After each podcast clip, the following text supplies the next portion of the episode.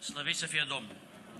Vă invit să deschidem la pagina numărul 14 și vom citi din capitolul 15 primele șase versete din cartea Geneza. Deci Geneza, capitolul 15, de la versetul 1, unde cuvântul spune, după aceste întâmplări, cuvântul Domnului a vorbit lui Avram într-o vedenie și a zis, Avrame, nu te teme, eu sunt scutul tău și răsplata ta cea foarte mare.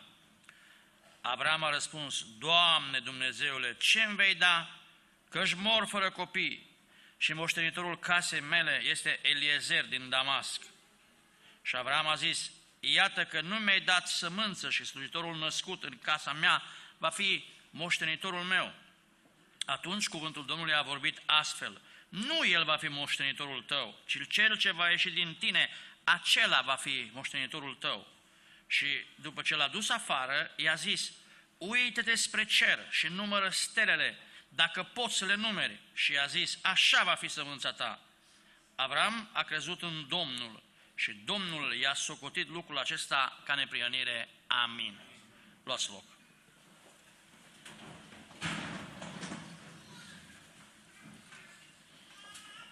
Dată cu Avram începe o dispensa- dispensațiune în Biblie, și anume dispensațiunea făgăduinței. Se pare că Avram este primul om după potop cu care Dumnezeu stabilește legătura. Uh, iată că Dumnezeu promite acestui om lucruri extraordinare și vreau să vă spun că uh, este foarte important să știm că Dumnezeu ne mântuiește nu prin făgăduințele pe care le spunem noi lui Dumnezeu, nu prin promisiunile noastre. Noi suntem salvați și mântuiți prin promisiunile lui Dumnezeu pentru noi. Și dacă ne uităm la 2 Corinteni 1 cu 20, 2 Corinteni 1 cu 20, aici vom vedea cuvântul Domnului spune în adevăr făgăduințele lui Dumnezeu. Atenție, oricâte ar fi ele, nu contează numărul lor, toate în El, adică în Hristos, sunt da. De aceea și amin, pe care le spunem noi, adică așa să fie, îl spunem noi, dar cum spunem? Prin noi înșine, prin, prin voința noastră, adică prin mândria noastră, prin El. Este spre slava lui Dumnezeu. Apostolul Pavel spune la Filipeni 4 cu 13, Filipeni 4 cu 13, zice Pavel, uh, eu pot totul în Hristos. Fraților, dacă Pavel spunea, eu pot totul, era cel mai mare lăudăros din istorie. Dar el spune, eu, eu pot totul, dar cum? În Hristos, care mă întărește. Adică este o mare diferență. Cel care ne ajută să împlinim cuvântul Domnului, adică asta înseamnă că mă întărește. Aș vrea să ne uităm și la 1 Corinteni 15 cu 14, 15 cu 14, 1 Corinteni 15 cu 14, uh, 15 cu 14, Ia. Acolo spune Domnul, știi, dacă sunt ceva, sunt prin harul lui Dumnezeu. Prin harul lui Dumnezeu sunt ce sunt. Și harul lui Dumnezeu față de mine n-a fost zadarnic. Banca am lucrat mai mult decât toți, dar totuși nu eu, ci harul lui Dumnezeu. Slăvit să fie Domnul. Deci harul lui Dumnezeu este acela care ne ajută să-L slujim pe Dumnezeu cu toată inima. Așadar, iată, cu acest om Dumnezeu începe un popor în istorie, un popor în mijlocul căruia trebuia să coboare Fiul lui Dumnezeu. De aceea Israel este iubit de Dumnezeu. Asta a pregătit Dumnezeu pentru noi. De ce uh, Avram este primul evreu. Evreu înseamnă scos. Dumnezeu l-a scos din Ur, din Haldea și Dumnezeu i-a promis o țară binecuvântată. O țară în care curge lapte și miere, adică o țară plină de binecuvântarea lui Dumnezeu. Iată, aici apare și ne spune așa, după aceste întâmplări, și vom vedea despre ce este vorba, cuvântul Domnului a vorbit lui Avram într-o vedenie. Este pentru prima dată în Scriptură când aici găsim această sintagmă. Cuvântul lui Dumnezeu i-a vorbit lui Avram. Și iată, în seara asta din acest cuvânt al lui Dumnezeu, pe care îl găsim aici, pe care l-am auzit, aș vrea să subliniez trei lucruri. Mai întâi, observăm la Avram o schimbare de paradigmă. observăm la omul acesta schimbare de accent în viața lui. Și aici, așa cum am citit și cum vedem, zice, după aceste întâmplări, care întâmplări? Și sigur că, ca să înțelegem despre ce este vorba, trebuie să ne uităm la capitolul anterior și la ceea ce s-a întâmplat până în momentul acesta. Și cuvântul ne spune foarte clar că Dumnezeu l-a binecuvântat pe Avram și Avram a ajuns într-un moment în care a fost nevoit să-și dovedească calitatea lui de om credincios. Noi știm în Scriptură că la un moment dat, când Dumnezeu, cum vă spuneam, l-a chemat din Ur, din Haldea și l-a trimis în țara Canaan, țară promisă de Dumnezeu, deci Biblia că în momentul în care a ajuns în țara promisă de Dumnezeu, a venit o foamete foarte mare peste țara Canaanului. Și știți ce a făcut Avram? În loc să se încreadă în Dumnezeu, să rămână în locul unde Dumnezeu l-a așezat, să facă voia lui Dumnezeu. Că Dumnezeu pot, putea să-i dea biruință și prin momente de criză, și prin foamete, și prin încercări. Pentru că Domnul îți poartă de grijă întotdeauna. Amin, frați și surori. Dumnezeu a promis că va fi cu noi, nu numai când ne merge bine. Și faptul că la cineva merge excepțional nu e neapărat un semn că Dumnezeu este cu el. Și dacă cineva trece prin încercări, să nu este un semn că Dumnezeu l-a abandonat și l-a lăsat singur. În toate, noi trebuie să ne încredem în Domnul. Dar Avram n-a rămas în țara Cananului, ci zice Biblia că el ce a făcut? A mers până în Egipt. În timpul foametei s-a dus în Egipt, în loc să se creadă în Dumnezeu. Vă mai amintiți un exemplu din Biblie, care atunci când a venit foametea, încercarea, o familie din Israel, din Betleemul lui Iuda, și ei au plecat în țara Moabului? Este vorba despre Elimelec, Naomi și cei doi băieți, Mahlon și Chilion. Iată că ei au plecat în țara Moabului, de vreme ce uh, oamenii aceștia au fost, i-au primit în țara lor, înseamnă că aveau relații, aveau cunoștințe acolo. Dar știți că a venit dezastru pentru familia aceea. A murit soțul, a murit cei doi băieți, a venit încercarea peste familia aceea. Iată, așa s-a întâmplat și cu Avram. Avram a fost într-un moment extrem de delicat. Dar Dumnezeu nu l-a lăsat la greu. Dumnezeu i-a purtat de grijă. Și Avram s-a întors, știți că s-a întors împreună cu o roabă pe nume Agar, deci a venit cu bogății de acolo, dar de aici s-au născut atâtea necazuri pentru Israel, necazuri care durează până astăzi, nu așa? Dar ce vreau să subliniez este că împreună cu Avram din Ur, din Haldea, a mers și nepotul său, Lot. Și ce ne spune Sfânta Scriptură? Că Lot a mers îmbogățindu-se. Dumnezeu l-a binecuvântat și pe Avram, Dumnezeu l-a binecuvântat și pe Lot. La un moment dat a fost o dispută între slujitorii lui Avram, s-au certat cu slujitorii lui Lot. Și Avram l-a luat pe Lot și a spus, nu este bine să fie ceartă între noi pentru că suntem frați. Uite, există posibilitatea asta, dacă tu alegi câmpia, Iordanului era bine udat, o câmpie mănoasă, eu rămân la munte și invers, dacă tu vrei la munte, atunci mă duc la câmpie. Avram nu s-a temut că va pierde muntele, că va pierde promisiunea lui Dumnezeu, pentru că atunci când Dumnezeu promite ceva, Dumnezeu se ține de cuvânt. Frați și surore, vreau să vă spun ceva, cearta nu se justifică niciodată, nici măcar atunci când ai dreptate. Iată că Avram n-a fost dispus să se certe cu nepotul său. Și așa cum ne zice, cum ne învață Biblia, Lot și-a ridicat privirea, a îndreptat-o spre uh, câmpia unde erau cetățile Sodoma și Gomora, a văzut zona aceea atât de frumoasă și zice acolo Biblia, a spus el cuvintele acestea, îi se părea zona aceea ca o grădină a Edenului, adică pentru Lot, raiul era pe pământ. Era eminamente un om materialist, un om care nu înțelegea promisiunea lui Dumnezeu, care nu înțelegea făgăduința lui Dumnezeu. Și a plecat. Dar ce vreau să subliniez este că a venit un moment greu când o coaliție condusă de Chedor la Omer a mers împotriva Sodomei, a împăratului Sodomei și împotriva coaliției pe care a făcut acest împărat și a, a luat totul în robie, a luat calabalăcuri, a luat oameni, a luat absolut totul. A luat în robie și a mers spre nord, spre țara Hamatului.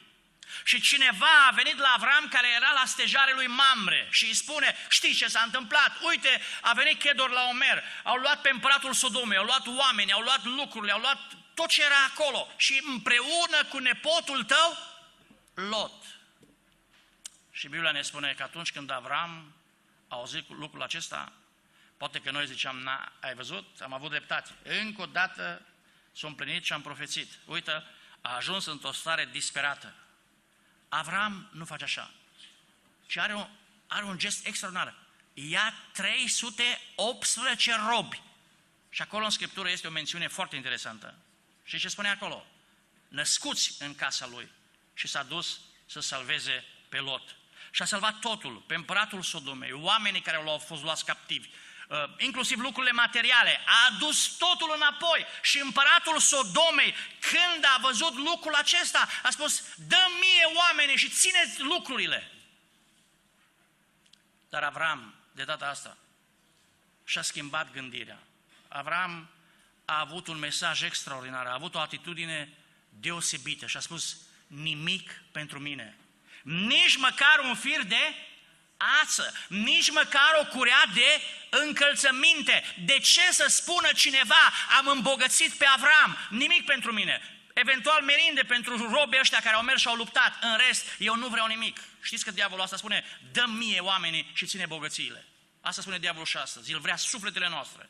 Și în rest, cu bogățiile acestei lumi, să facem ce vrem, pe el nu-l interesează. Interesează doar sufletele.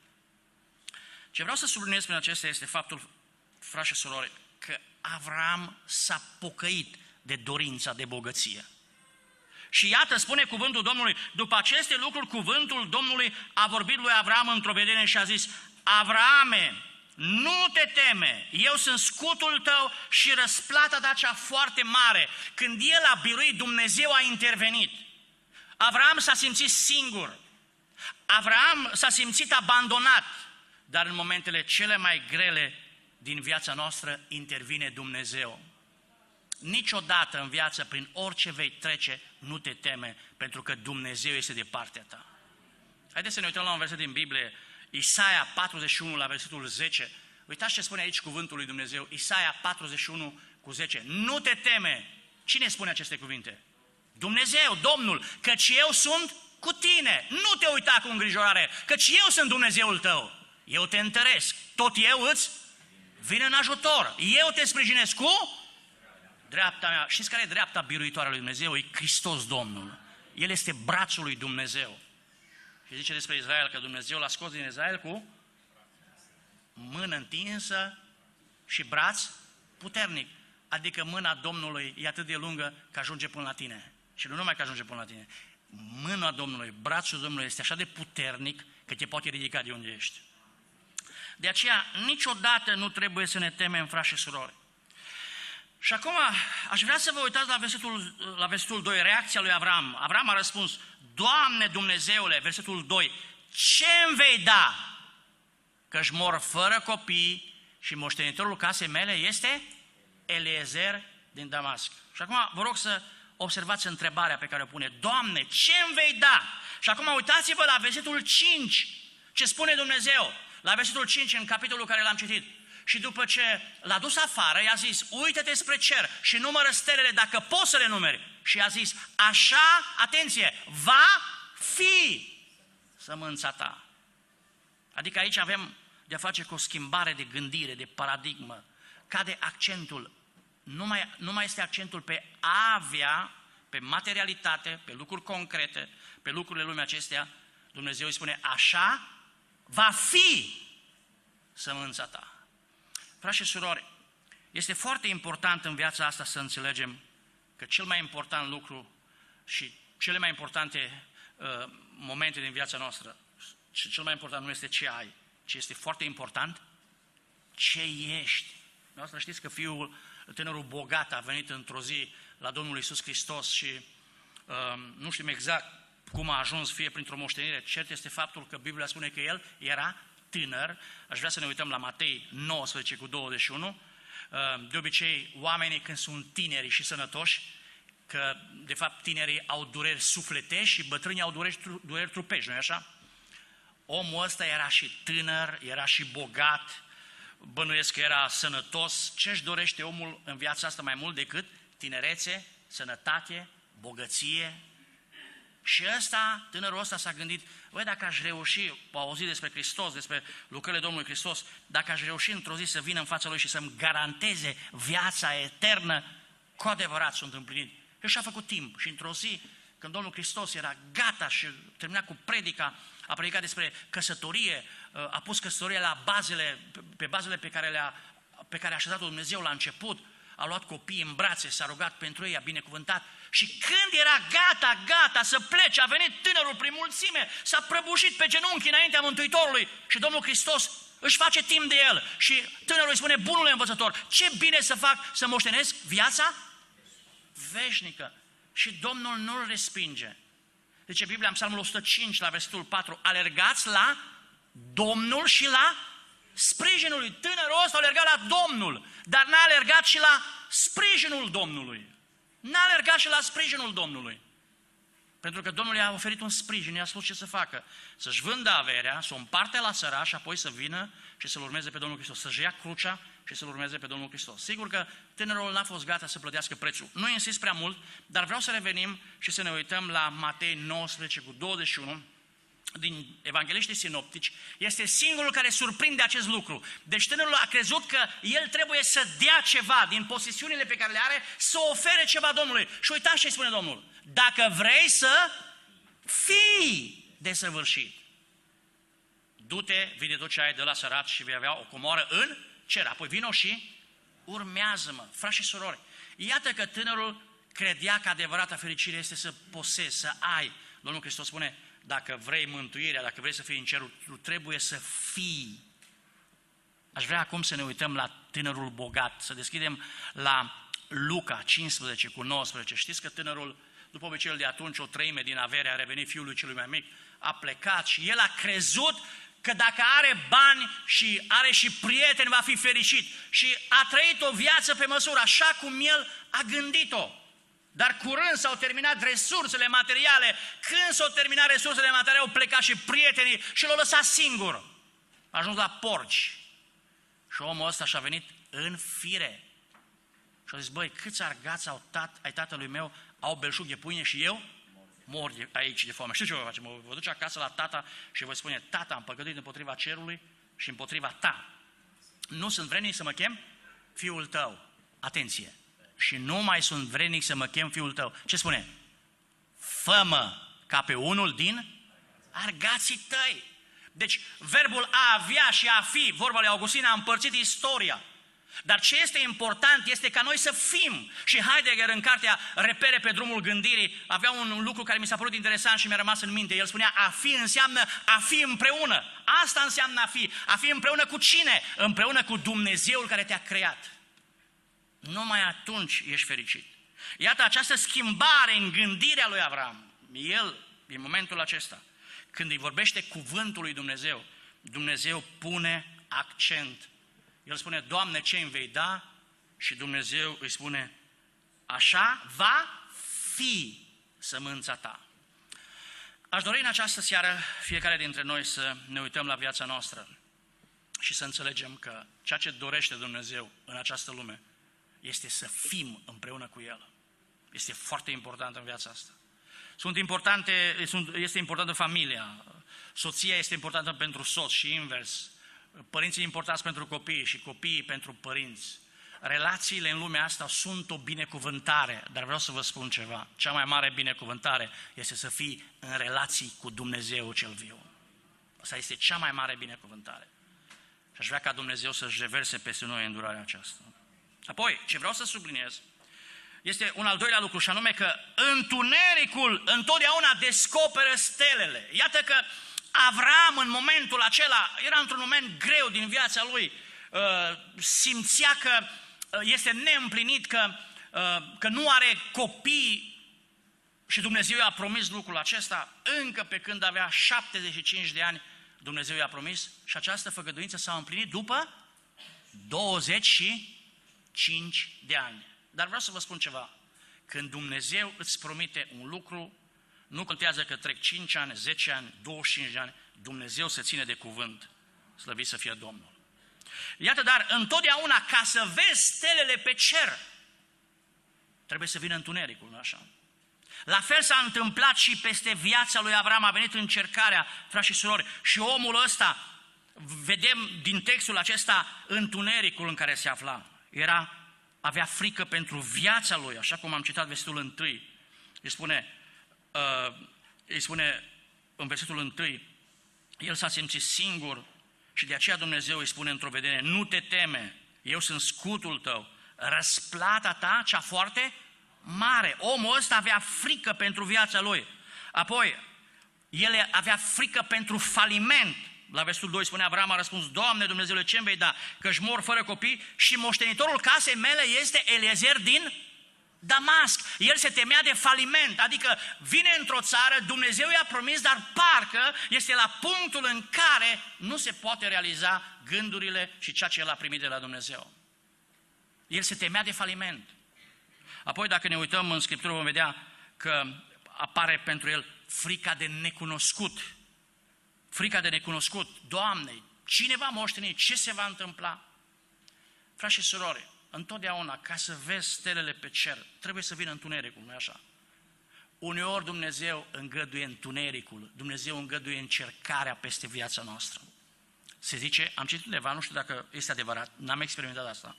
Se zice că în timpul zilei, dacă cobori într-o fântână, deci într-o fântână adâncă dacă cobori și te uiți în sus, și ce se întâmplă? Vezi stelele pe cer. Uneori în viața de creștin Dumnezeu îngăduie să vină întunericul peste noi. Vin suferință, vin încercări, ați auzit ce spunea fratele Victor și nu numai dumnealui. Dacă stați de vorbă și cu alți frați, să știți că viața nu este ușoară pentru nimeni. Astăzi sunt ei încerca, în încercare, mâine poate suntem noi. Dar ce este important este să ne bazăm pe Dumnezeu. Amin. Pentru că întotdeauna în încercare stelele, cu cât întunericul este mai mare, cu atât stelele strălucesc mai tare. Noi trebuie să ne încredem în Dumnezeu nostru. Uneori Dumnezeu te coboară în adâncuri. Uneori Dumnezeu te coboară în adâncuri. Zicea un frate, mai în glumă, mai silos, îl întreabă cineva, ce faci? Băi, zice, când valul păstă mine, când eu pe sub el. Se întâmplă în viața noastră încercări și viața nu este simplă pentru nimeni. Dar este foarte important să ne încredem în Dumnezeul nostru. Slăvit să fie Domnul. Iată că întotdeauna când vine încercarea peste noi, Dumnezeu se descoperă în viața noastră. Aș vrea să ne uităm acum la Iov, capitolul 33 de la 14 la 19, Iov 33 de la 14 la 19, Dumnezeu vorbește însă când într-un fel, când în altul. Dar omul nu ia seama. Mai departe. El vorbește prin vise, prin vedenii de noapte, când oamenii sunt cufundați într-un somn adânc, când dorm în patul lor, atunci El, adică Dumnezeu, le dă înștiințări și le întipărește învățăturile Lui, ca să abată pe om de la rău și să-l ferească de mândrie ca să-l păzească sufletul de groapă, nu trupul, sufletul de groapă și viața de loviturile săbiei. Sabia te poate și vindeca, dar te poate și lovi. Deci în uh, Roman 7 cu 10, porunca care trebuia să-mi dea viața mi-a pricinuit moartea. Și prin durere omul este mustrat în culcușul lui. Când o luptă necurmată îi frământă oasele. Frați și surori, când vine întunericul peste noi, Dumnezeu îți vorbește în întuneric, Dumnezeu îți dă vise, Dumnezeu îți dă vedenii, Dumnezeu îți dă îndemnuri, Dumnezeu întipărește învățăturile Lui în mintea ta și spui când te afli pe patul de suferință, când mă fac sănătos, eu nu mai lipsesc de la adunare. Eu vin la casa Domnului. Deci acolo vezi stelele pe cer, vezi lucrarea lui Dumnezeu, vorba lui Kant, două lucruri mă umplut de venerație, cerul înstelat și conștiința omului. Când vezi cerul pe care Dumnezeu l-a stropit cu stele, întotdeauna rămâi surprins pentru că e lucrarea lui Dumnezeu. Să știți că când te uiți de jos în sus, când te uiți de jos în sus, steaua ți se pare foarte mică, dar când te uiți de sus în jos, stelele sunt, sunt imense. Știți că o stea e un soare? Soarele e o stea. Soarele este la 4.000 de, din câte, la 4.000 de ani lumină, din câte țin minte, de la școală. Soarele față de pământ este la 4.000 de ani lumină. Deci, o stea de fapt este un soare, dar la o distanță foarte mare de pământ. Chiar dacă ne uităm de jos în sus și vedem stelele mici, nu uitați că acolo sus, fiecare stea este un soare extraordinar. Să uităm la Matei 13 cu 43. Matei 13 cu 43. Atunci, cei nepriniți, atunci și la viitor, cei nepriniți vor străluci cum? Ca soarele în împărăția tatălor, cine are urechi de auzit să audă. Frați și surori, noi trebuie să ne încredem în Dumnezeu, în întunericul și în încercările noastre. Dumnezeu este acela care ne vorbește, slăvit să fie Domnul. Dar vreau să mai observăm un al treilea lucru la Avram, și anume, Domnul îi spune, ieși. Și la versetul 5, și după ce l-a dus afară, de unde l-a dus afară? Unde era Avram? În cort. Ce a spus Dumnezeu? După ce l-a dus afară, i-a zis, uite despre cer și numără stelele dacă le poți să le numeri. Și i-a zis, așa va fi sămânța ta. Este interesant că stelele, uh, când Dumnezeu se cobora în vis la Avram, întotdeauna când Dumnezeu se cobora în vis, compara seminția lui, compara seminția lui cu stelele cerului. Când Dumnezeu se cobora la altarele lui Avram, îi compara seminția cu nisipul de pe țărmul mării. Stelele, vreau să vă spun ceva, îl reprezintă pe Israel, iar nisipul de pe țărmul mării reprezintă neamurile. Dumnezeu a pregătit așadar, frați și surori, Dumnezeu a pregătit o seminție minunată a făgăduinței și acum vreau să ne uităm uh, la câteva versete, Galaten, capitolul 3, versetul 16 mai întâi, Galaten 3 cu 16. Acum făgăduințele au fost făcute lui Avram și seminției lui. Nu zice și semințiilor, deci este la singular ca și cum ar fi vorba de mai multe, ci ca și cum ar fi vorba numai de una și seminției tale. Care este seminția lui Abraham? Hristos! Adică toți oamenii care cred în lucrarea Domnului Hristos. Și acum aș vrea să vă, ne uităm la ultimul verset pe care l-am citit la Geneza 15 cu 6. Geneza 15 cu 6 și uitați ce spune acolo cuvântul Domnului. Avram a crezut pe Domnul, deci când Domnul a scos din cort și a spus să privească cerul, Avram a crezut pe Domnul i-a socotit lucrul acesta ca neprienire, frați și surori. Vreau să vă spun ceva, Dumnezeu i-a socotit credința lui Avram ca neprienire, dar credința bazată pe seminția care va veni, adică pe Iisus Hristos Domnul. Deci credința noastră este socotită ca neprienire numai în legătură cu Hristos Domnul. Și acum să ne uităm la Galaten 3 cu 23, Galaten 3 cu 23 și uitați-vă pe finalul versetului ce spune, înainte de venirea credinței, noi eram sub paza legii, închiși pentru credința care trebuia să fie descoperită. Deci credința autentică e revelată. Nu e produsul voinței noastre, a minții noastre, a firii noastre. Credința adevărată e descoperită prin Duhul lui Dumnezeu. Altfel spus, constituie credința adevărată descoperită, revelată, constituie darul lui Dumnezeu. Efeseni 2 cu prin har ați fost mântuiți prin credință. Și aceasta nu vine la voi, ci este ce? Darul lui Dumnezeu. Și acum aș vrea să ne uităm tot la Galateni, capitolul 3, la versetul 29 de data asta, Galateni 3 cu 29, și dacă sunteți al lui Hristos, sunteți sămânța lui Avram, moștenitor prin făgăduință. Așadar, frați și surori, este foarte important să înțelegem că noi trebuie, Dumnezeu i-a spus, ieși și uite-te pe cer, adică ieși din cortul tău. Fraților, dacă vrem să vedem și să avem făgăduință în Dumnezeu și credința aceasta revelată, noi trebuie să ieșim din confortul nostru. Și acum Dumnezeu i-a spus lui Avram, ieși din cort. Dumnezeu ne cheamă să ieșim din uh, părerile noastre, să ieșim din confortul nostru, să ieșim din religia noastră, să ieșim din tradiția noastră și să primim credința și îmi pare tare, îmi place foarte mult cum spune Iuda la versetul 3, credința care a fost dată sfinților odată pentru totdeauna. Păi credința dumneavoastră este egală cu credința lui Petru și a lui Pavel și a tuturor sfinților, pentru că toți vom fi în același loc, slăvit să fie Domnul. Domnul să ne ajute la asta. Aș vrea să ne mai uităm și la Roman, capitolul 9, de la versetul 6 la versetul 8, Roman 9, de la 6 la versetul 8, și aici spune, dar aceasta nu înseamnă că a rămas fără putere cuvântul lui Dumnezeu. Atenție, nu toți cei ce se coboară din Israel sunt Israel. Ismael se cobora din Israel, dar nu era Israel. Și măcar că sunt sămânța lui Avram, nu toți sunt copiii lui Avram, ce este scris în Isaac, veți avea o sămânță care îți va purta numele. Aceasta înseamnă că nu copiii trupești sunt copiii lui Dumnezeu, adică nu evrei uh, care trăiesc astăzi în țara lui Israel și care nu au cunoscut pe Dumnezeu, ci copiii făgăduinței sunt socotiți ca sămânță. Acum să nu mă interpretați greșit că evrei nu au făgăduință. Ba da, toți avem, și noi, și ei, și noi, și toți avem în Hristos. Dar vreau să vă spun ceva. Adevăratul israelit este cel în viața căruia a coborât Hristos prin Duhul Sfânt. Aș vrea ca Dumnezeu să ne binecuvânteze și să ne umple cu harul Său și Domnul să ne dea putere în viața aceasta, să ne apropiem de El și să-L slujim pe Domnul cu toată inima. Slăvit să fie Domnul! Iată cuvântul personal, cuvântul lui Dumnezeu vorbit lui Avram. Repet încă o dată, este pentru prima dată când spune cuvântul vorbit lui Avram.